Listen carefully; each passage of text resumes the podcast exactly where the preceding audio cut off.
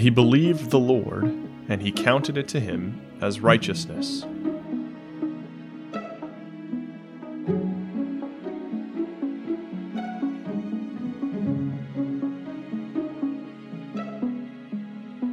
Welcome to the Essential Bible Studies podcast. I am Stephen McFarland. And I'm Tim Young. And we have another exciting topic to discuss today. A bit of a continuation, I believe, Tim. It is. We've been continuing on in our studies of faith. So we started off a couple podcasts ago talking about now faith is really a definition of faith, where we uh, took a close look at Hebrews chapter 11 and how faith is really being able to see. And it's a, it's a lot more than just believing that God is, but it's understanding God's purpose and what He's going to do and having faith and trust in that. Uh, we've also looked at how to increase our faith and how we can feel like we're little in faith sometimes, but we, we turn to God and we can realize that we can be of, of great faith and we can be strengthened in our faith through hearing God's word, reading God's word, listening, but also praying to God that we might receive faith uh, through wisdom, and also through the things that we suffer, which is one of the ways that God uses to increase our faith. Now, faith is a huge subject in the Bible. So, in this podcast, we want to focus in on the importance of faith because it's how God has set up salvation for us. Faith saves, is basically what we want to talk about in this podcast. In the other podcast, we looked at the first time faith was used in the New Testament. And we said there that in our studies, where a word is first used is often important. Hmm. Have you found that in your study? Absolutely. Yeah. Always interesting to see the origin of something. Right. The genesis of something. Right. It almost seems like God, you know, through the Spirit and the Word, just puts forth that first word and says, I want you to think about this. It was really interesting in the New Testament how Jesus, the first use of Jesus' use of faith is, O ye of little faith, right? We talked about that in the last podcast. But do you know where in the Old Testament, where faith is first used? In my sentence that I gave to you, I gave it away a little bit. the genesis of a word. Uh, yeah. To the loyal listeners, they may be able to catch on to a few things there, but yeah. uh, I, would suggest we probably go back to all the way back to the book of Genesis. Is that correct? That's correct. You know, I've I've asked people this question. A lot of times they'll say, "Oh, I think it's Abel," and I says, "Well, you know, I know where you're coming from because in in Hebrews chapter 11, Abel is the first mention of faith." But when you go back to Genesis, it doesn't actually mention the word faith there, but his actions were faithful. Even Noah was never technically called faithful man, even though he was called a just man. To see that's important. It's tied with faith. We'll see that in our studies here. But the first place that faith is mentioned, this is a little tricky because it's actually translated believed, right? Because believed is the verb portion of, of faith are actually the same word, and it's in Genesis 15, verse 6. So you think that's pretty incredible that if faith is so essential in our Bibles, it only really uses the word the first time in Genesis 15, verse 6, even though we see all these examples of faith before that, right? So I almost think that like the scriptures have almost reserved this word for this mm-hmm. time. And when we come to it, it's the faith of Abraham that's at the center here. It's chapter 15 and verse 6. It says that Abraham believed the Lord and he counted it to him as righteousness. Now we're going to find that this verse is actually quoted in the New Testament. And I love when there are quotes in the New Testament, the Old Testament, because they're kind of like bridges for words and so we saw in the New Testament, the Greek word for faith is pistis. But in this passage here, which is quoted in the New Testament where the word is pistis, this word in the Hebrew is aman, A M A N. And the Hebrews, it's very similar to the Greek, but it has the idea of being established or strength, strengthened or firm or steady right? Something that you can put your trust in is the idea. Something relied upon. Yeah, excellent. So that's where this idea of faith comes from, and it's connected to the words truth in that sense too. So it's something solid, right? So this is the the first occurrence of this word, and it has to do with this man named Abraham. Now, if you've never considered this before, I mean, it's it's worth considering the the background of Abraham and who he was. Yeah, interesting, Tim. That it, this would be the first place, and this would be the first individual that this word would be would be used of, because you think about Abraham and the type of man he was. Faith is certainly characteristic of who he was and what he showed in his life.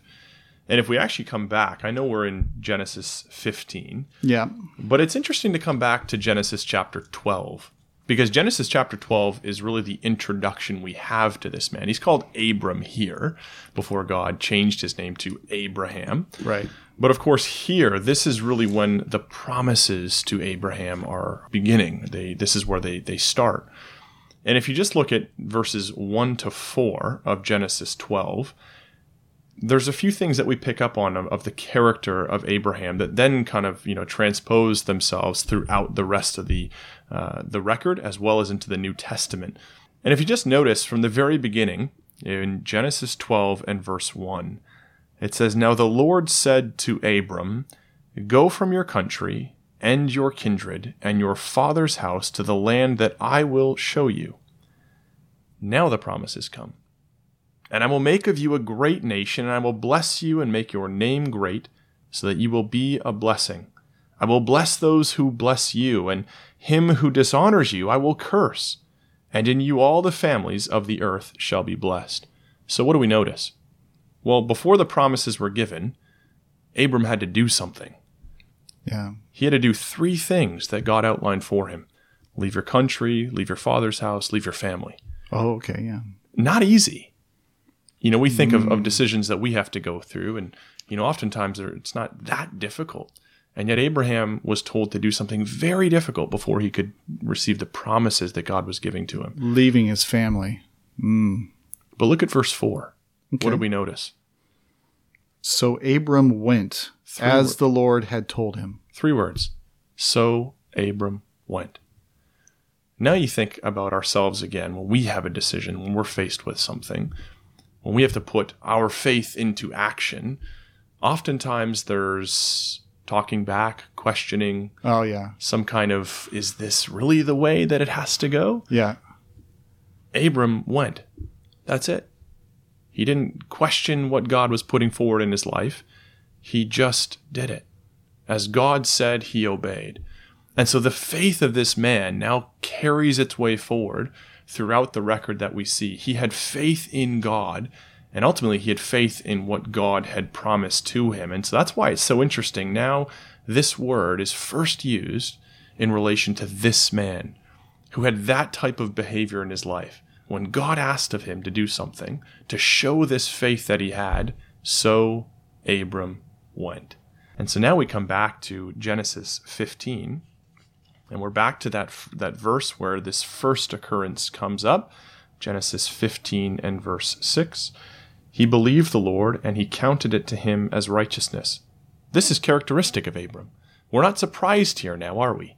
That of course Abram believed God. He believed in God, in the character of God. That what God says he would do, he would perform. Well, what else do we notice? Of course, it was Abram's attitude that became the condition for salvation. It was his belief, it was his faith that he showed in the God uh, that he believed in. And this becomes a catalyst, of course, then for being counted righteous. And in the definition that you talked about, in uh, you know this word faith being uh, sure and steadfast and being established, that was Abram's faith. His faith was firm. It was resolute. Uh, it was very sure in the God that he believed in. I think the incredible thing here is that uh, what is he being so firm in his faith towards? Is that God is promising that he's going to have a son. Now, that maybe is not so incredible for all of us until we realize how old is Abram at this point.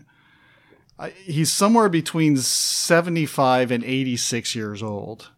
And Sarah, his wife, is just 10 years younger. So they're not spring chickens. It's, it's past the prime of their life and they're infertile. And any couple who's been through this know how frustrating it is and how it really can knock you down.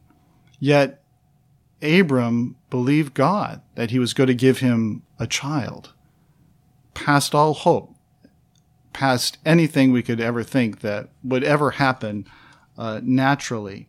And so that that's what he believed in, in God, that God had promised that he'd have a son, a seed. So when we come to this this one verse, verse six, I do a thing when I'm when I'm Bible studying. I actually mark up my Bible. I know you do the same Mm, thing, mhm.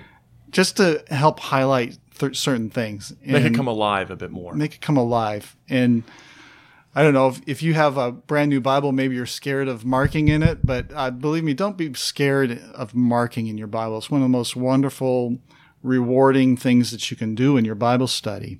And so I've gone through my Bible and actually put in red, uh, a red line around verses that are quoted in the New Testament and vice versa, New Testament quotes that are from the Old Testament so that they stand out. And I know I'm, seeing something that's being referred to in the New Testament. Have you done a similar thing? And Yeah, so in, in my Bible, I have a what's called a center margin that kind of breaks up the, the left side to the right side of the page. oh yeah, And you'll often see it'll have a little a little clue to follow. It'll say cited in, and then it'll say the New Testament passage, Okay.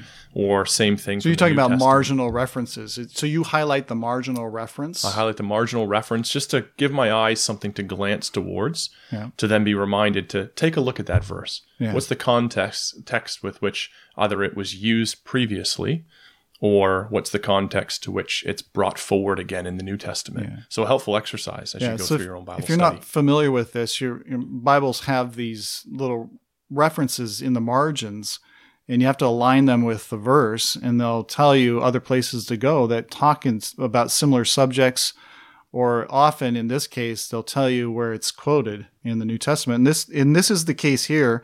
If you have your Bible and you have marginal references, you can look at this in Genesis 15, verse 6.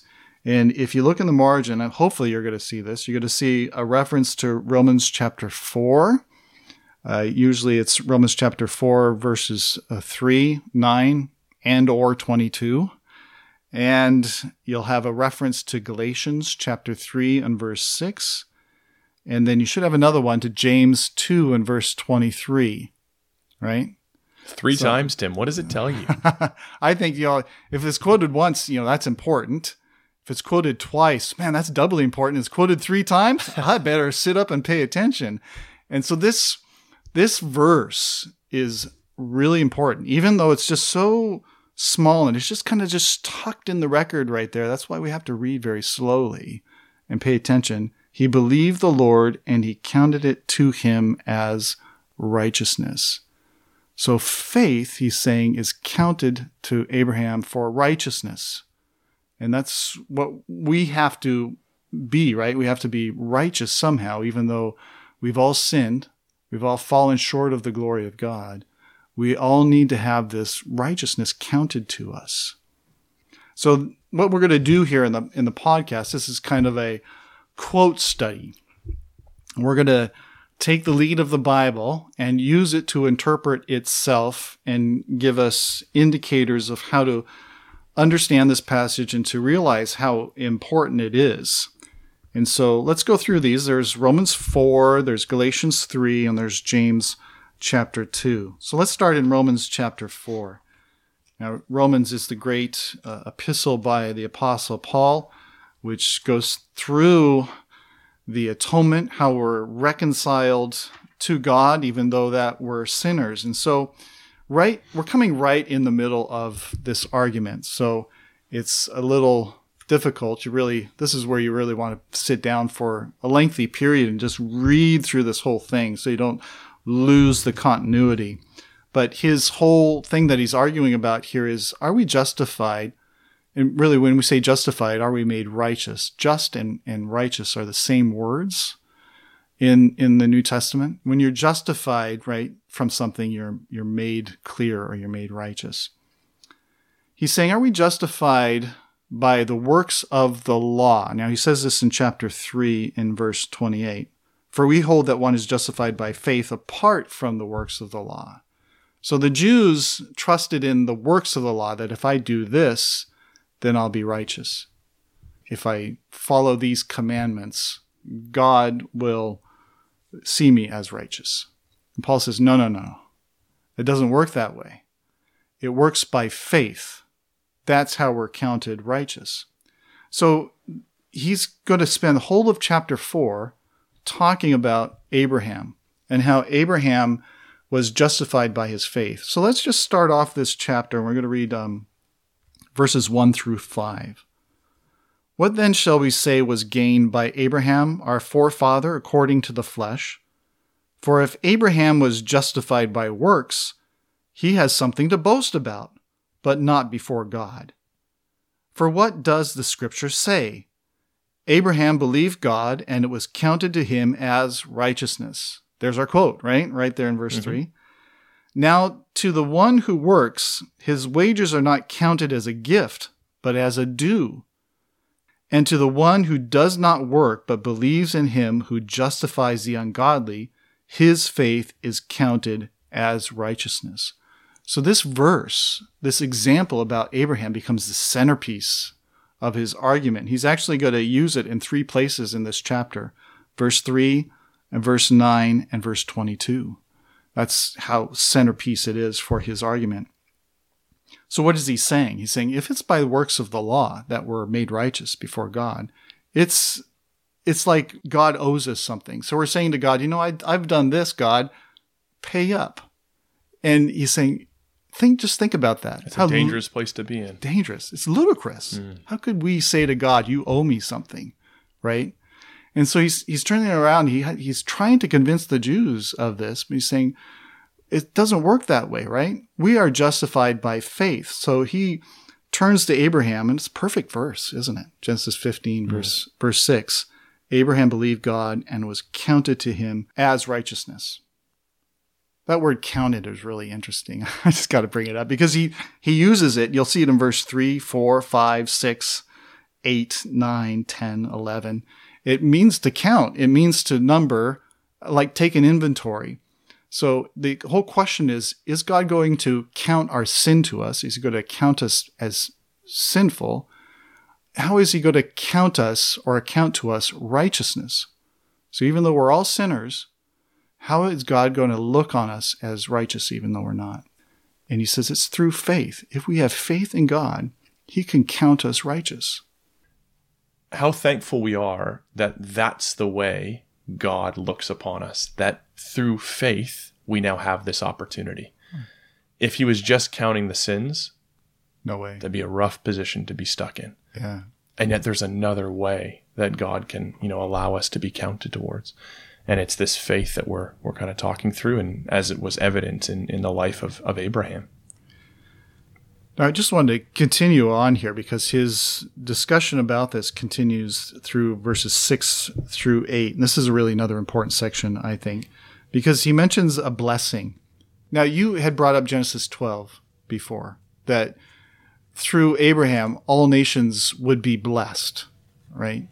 So you're thinking, how how is everybody going to be blessed through Abraham? Well, he was promised a seed. And really, that seed has to do with far in the future. It's talking about Jesus Christ. That seed is Jesus Christ. Now, we can prove that from other passages, but it makes sense, doesn't it? This seed then would bring us blessing by the forgiveness of sins that he would take away our sins. That was the whole purpose of the Lord Jesus Christ. And so, just when we read this, just think of this blessing being the forgiveness of sins. It says, just as David also speaks of the blessing of the one to whom God counts righteousness apart from works, blessed are those whose lawless deeds are forgiven and whose sins are covered. Blessed is the man against whom the Lord will not count his sin. So there's that word count there, and God could count sin against us, but blessed is a man whom the Lord will not count his sin. Now, just as a, a really good cross reference off of this, if you pay attention to that word blessed in other places in Scripture, there's another one in Acts chapter 3. So in Romans, we had Paul. In Acts chapter 3, we have the Apostle Peter. But they're saying the same exact thing it's the same message. And at the end of one of Peter's speeches in the Acts, in chapter 3 and verse 25, he says, You, he's talking about Jews here, you are the sons of the prophets and of the covenant that God made with your fathers, saying to Abraham, And in your offspring shall all the families of the earth be blessed. So he quotes Genesis 12 right there, doesn't he? Peter's using that as proof. But he, in the next verse, in verse 26, he describes this blessing and what it is. He says this God, having raised up his servant, sent him to you first to bless you by turning every one of you from your wickedness. So the blessing there is turning you from your wickedness, repentance. And we already have a podcast on how repentance is turning, right? So there it is. God has given us the avenue that we might repent and have faith towards Him so that He might count us righteous, having our sins forgiven. Isn't that that's wonderful, isn't it? It's amazing how the Bible just weaves these themes together. Now, we don't have time to go through all of chapter 4, but I wanted to just skip down to verses uh, 18 through 25. How he ends this chapter is really powerful, and it draws us into this whole thing, showing how we're connected with this. It's we're going to start here at verse 18. It says, In hope, he, that is Abraham, believed against hope that he should become the father of many nations, as he had been told, so shall your offspring be. He did not weaken in faith when he considered his own body, which was as good as dead, since he was about a hundred years old, or when he considered the barrenness of Sarah's womb. No unbelief made him waver concerning the promise of God, but he grew strong in his faith as he gave glory to God, fully convinced that God was able to do what he had promised. That is why his faith was counted to him as righteousness. But the words, it was counted to him, were not written for his sake alone, but for ours also. It will be counted to us who believe in him who raised from the dead Jesus our Lord, who was delivered up for our trespasses and raised for our justification. Isn't that so powerful? You see Abraham, though, even though he was, his body was as good as dead, he did not waver. He was fully convinced that God was able to do as he promised, even though it might seem impossible to men. But I think it's just incredible how he says, you know, this this wasn't written just for Abraham. It's written for us. So when we're reading Genesis and we're reading about the faith of Abraham and how he's it was counted to him as righteousness, that same principle holds true for us if we have faith in the resurrection of the Lord Jesus Christ. Mm. And I love I love the way it's worded. In verse 21, he was fully convinced. Yeah. Fully convinced. And that's again the same expectation for each one of us. And that belief must now affect our way of life. That's right. what we're being told. Yeah. It's for us also. And that is why this book is alive. We have to see ourselves in its pages. That's what should motivate us to pick it up off the shelf and to read it. Okay, let's uh, go on to the second one. Where was that one? Galatians chapter 3 right. and verse 6. Again, now we're into the uh, another letter of Paul. And in uh, Galatians chapter 3, we will come across uh, our, our quote again. But once again, get those highlighters out because you're going to see a lot of the same words that we've been we've yeah. been looking at. I almost say I almost think like Galatians three is kind of a compact version of Romans almost, but there's little other details here. Yeah, and it's up. interesting, isn't it? You, know, you look at the beginning of chapter three. 3, O foolish Galatians, who hath bewitched you? And yet you come down, you start to see in verse 6, now all of a sudden our minds are brought to the same places that we've been already in this podcast, because it says, ah, just as Abraham. Now our minds are racing. Mm. Okay, where is Abraham mentioned? Our minds go back to Genesis. We start tracing through the life of Abraham. And let's just read a few verses here. It says, Just as Abraham, this is Galatians 3, verse 6, believed God, and it was counted to him as righteousness. Know then that it is those of faith who are the sons of Abraham. So, here what we see, number one, is that Abraham is certainly now brought forward in this context. There's our quote, the same quote that we had already looked at in Romans chapter 4 from Genesis 15 and Yep. verse 6. Yeah, there it is. And yet, what do we see?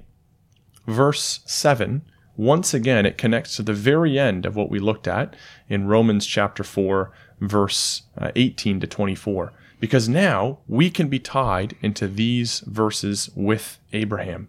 Know then that it is those of faith who are the sons of Abraham. Oh, yeah. Otherwise, it's easy for us to distance ourselves from the faith of Abraham.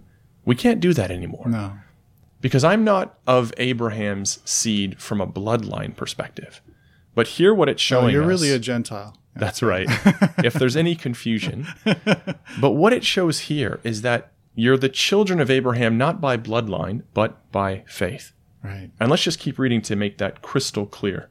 Verse 8 continues, and this scripture, foreseeing that God would justify the Gentiles by faith, preached the gospel beforehand to Abraham, saying, In you shall all the nations be blessed. So then, those who are of not the bloodline of Abraham, hmm. those who are of faith are blessed with Abraham, the man of faith. So, right away, we see again, there's this aspect that we can be drawn into this. And it's an incredible comparison that once again is being brought out between faith and works, between faith and the law. And that reference, Abraham believed God and it was accounted to him for righteousness, starts to show us once again the pattern that Paul is picking up on here in Galatians. And then continuing on into verse 10 For all who rely on works of the law are under a curse. For it is written, Cursed be everyone who does not abide by all things written in the book of the law and do them. That's a tall task to live up to. If you just think about it for a second, the law required 100% compliance in order to be justified. So, Tim, you went to, to university, you went to the University of Washington. I did. Yes. And if you just think about the exams and the tests that you had to write, most passing grades were what? 50%? Maybe 60%? We I was valedictorian. I always got 100%. No, it's, uh, it was not that way at all. So when you think of the exams that you have to write, most passing grades, we say minimum 50%. right. It's like if you had to, in order to pass those courses, you had to get 100%. Right. What a tall task. Yeah. You'd have a, a dropout rate That's impossible. astronomically high. And that is what we see here from the law, the law's perspective 100% compliance to be justified. But there's something different that we see come out in the words of Paul. It's this aspect of faith. Hmm. And now we start to see, as we just trace again, we don't have the time to go into it, but as you start to trace the words down, look at verse 21. He starts to bring this forward. Is the law then contrary to the promises of God? Certainly not. For if a law had been given that could give life, then righteousness would indeed be by the law. But the scripture imprisoned everything under sin so that the promise by faith in Jesus Christ might be given to those who believe. Now, before faith came, we were held captive under the law, imprisoned until the coming faith would be revealed. So then the law was our guardian until Christ came, in order that we might be justified by faith. But now that faith has come, we are no longer under a guardian, under the law. Mm. For in Christ Jesus, you are all sons of God through faith. There's our connection once again. For as many of you as were baptized into Christ have put on Christ, there is neither Jew nor Greek, there is neither slave nor free, there is no male and female, for you are all one in Christ Jesus. And if you are Christ, then you are Abraham's offspring, heirs according to the promise. So now here's another component that gets brought into this the importance of baptism. And I believe future podcasts will cover Oh, yeah, off in great detail this, this aspect of baptism. But now we start to see well, how can we show this faith in our life? How can we become part of the promises to Abraham? Baptism. Right. it becomes very clear this is God's expectation. And I'll just read verse 29 again. Yes, please. And if you are Christ. See, Tim, there's a choice that has to be made. Hmm. There's a choice that the listener, the reader, the believer has to make in their life to be Christ. It's to go through that aspect of baptism, to show the faith that we have through this now, this aspect of baptism, this this impetus for us to do something with the faith that we have in God, in His Word, and in the promises that He made to Abraham. Yeah, very good. And it kind of brings up a question because a lot of people talk, see baptism as a as a work and they kind of dismiss it. But that brings us to our, our next passage, James chapter two, in verse twenty three. You'll see it quoted there. But just to back up and get a little bit of the context here, because his subject is faith again, and it's about the faith that saves. As he talks about it here, you'll pick up on this. But we're going to start back in verse 14 because he says, What good is it, my brothers, if someone says he has faith but does not have works? Can that faith save him? So there's a bit of a dispute here in some circles and through, throughout history that James is really contradictory to Paul. Hmm. And I would say that's not the case at all. We, we need to see James here as expanding on what Paul says. And I'll, I'll bring you a verse, a couple of verses later on, where we'll see that Paul's in total agreement with Yeah, that'd be helpful. But what James is saying here is that true faith produces fruit. It produces action. It produces works. I mean, you've been saying that before too, right? But this is what he's saying here. So if you pay very careful attention in the ESV, it says, can that faith save him? So we can have a, a faith that's not a true faith. It's a faith in vain. It's a faith that's maybe deceived. It may be a faith that believes a lie, right? There is a true faith. And what James is saying here is that your faith, your true faith, will just be displayed in your actions. So he says in verse 15 if a brother or sister is poorly clothed and lacking in daily food, and one of you says to them, Go in peace, be warmed and filled, like you don't do anything for them, without giving them the things needed for the body, what good is that? So also, faith by itself, if it does not have works, is dead. So there's the qualifier. Our faith, to be true faith, is in action. And we've already seen that in Hebrews 11. Because when we went through all the examples there, it was by faith somebody was moved to do something. By faith, Noah built an ark. By faith, Abraham left his country and his family. So by faith, it produces fruit.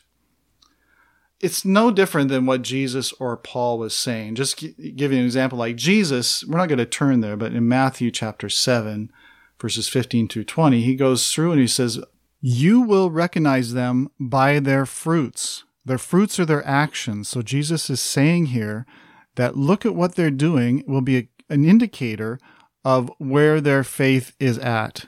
Now, this one I do want to turn to. It's one by Paul. It's in Galatians chapter 5 in verse 6. Now, this is interesting because we were just in Galatians, weren't we?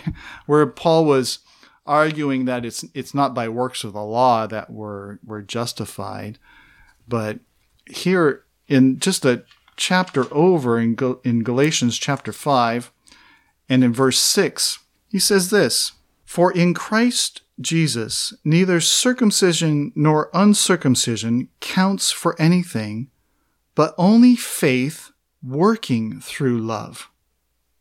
Do you see that there? Only faith working through love. Hmm. So even Paul, you know, understood that faith works through love. What he's arguing in other parts is it's not works that will save you. It's not just that alone. You're getting the cart before the horse, as it were, right? He's saying, yeah, it's faith first. Works comes from that, right? Now, another one is Ephesians chapter 2 and verse 8. And this one, this is the one that really seals it for me. Now, Ephesians chapter 2 and verse 8, you probably recognize because it's very popular to say we are saved by grace and not by works. Well, that's where this thought comes from here. But when people say that, they're leaving out an important part of it. Ah, You know what part they're leaving out? let's read it. Then let's read it carefully Yeah. and slowly, right? This is Ephesians chapter 2 and verse 8. For by grace you have been saved through faith. And Gotta keep they're- reading. Yeah, you got to keep reading and very, very slow and, and deliberate. They're missing the through faith part there, right? And let me just continue the verse because there's even more here that we need to consider. And this is not your own doing, it is the gift of God. So the gift of God is to give us this avenue of faith that we might have, that we might be saved. So in verse 9, he says, It's not a result of works, so that no one may boast. But look what he says in verse 10 For we are his workmanship, created in Christ Jesus for good works, which God prepared beforehand that we should walk in them. So Paul's not excluding any sort of works. He's mm-hmm. saying you are created as a new creature in Christ to walk in faith, to produce works. That's what God wants you to do. We run into trouble. It seems as if you're saying, Tim, we run into trouble when we start to compartmentalize some of those thoughts. Hmm. We just segment works by themselves, faith by itself. Right.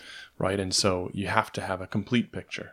Right. You have to kind of get above it to see every aspect of it and how they work in conjunction with each other. Right.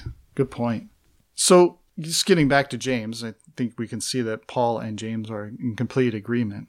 But we haven't really covered the quote that James has for for Abraham. So, let's where was that again? James James 2. 2 verse 23. So we're back in James chapter 2, and let's just pick back up in verse 21. We read there, it says, Was not Abraham our father justified by works when he offered up his son Isaac on the altar?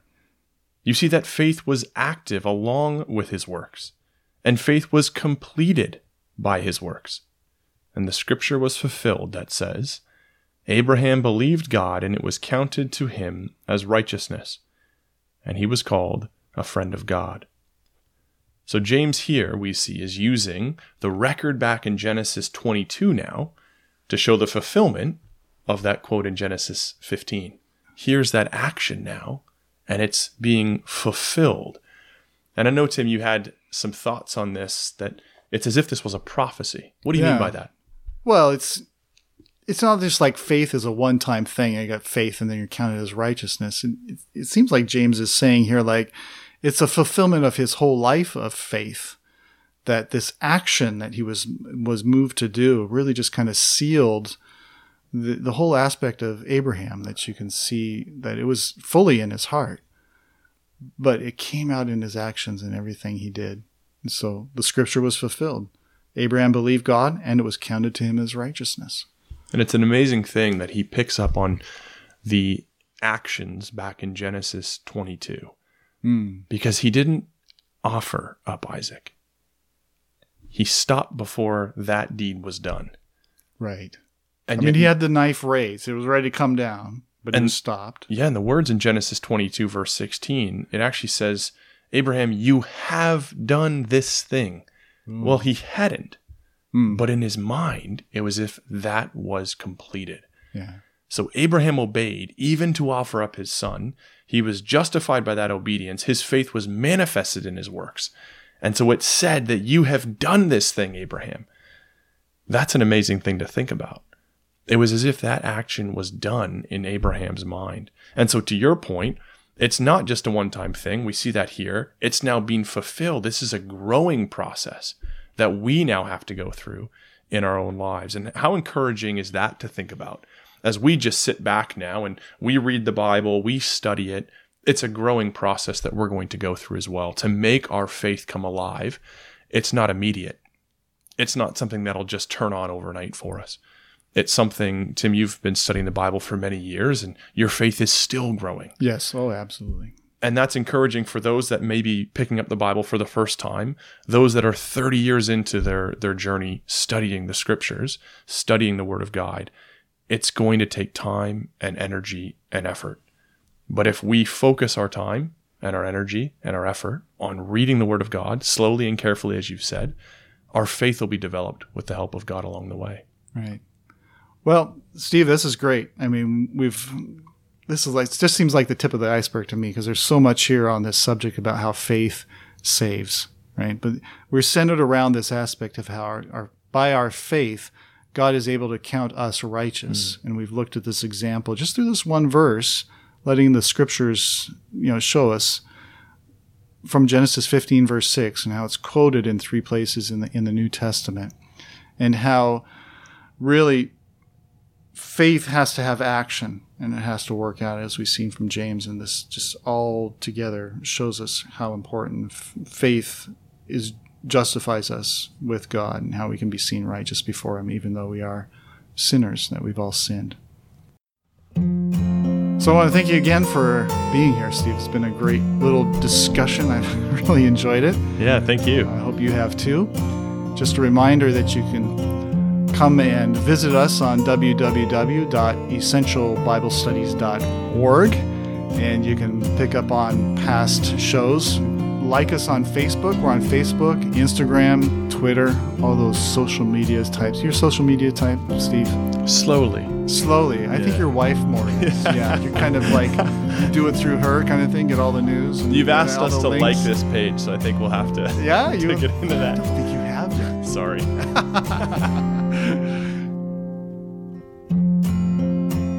This is a Christadelphian podcast supported by the Book Road Ecclesia in beautiful Ancaster, Ontario, Canada. Until we meet again, dear friends, I pray to God that you may grow in the grace and knowledge of our Lord and Savior Jesus Christ. To him be the glory both now and to the day of eternity. Amen.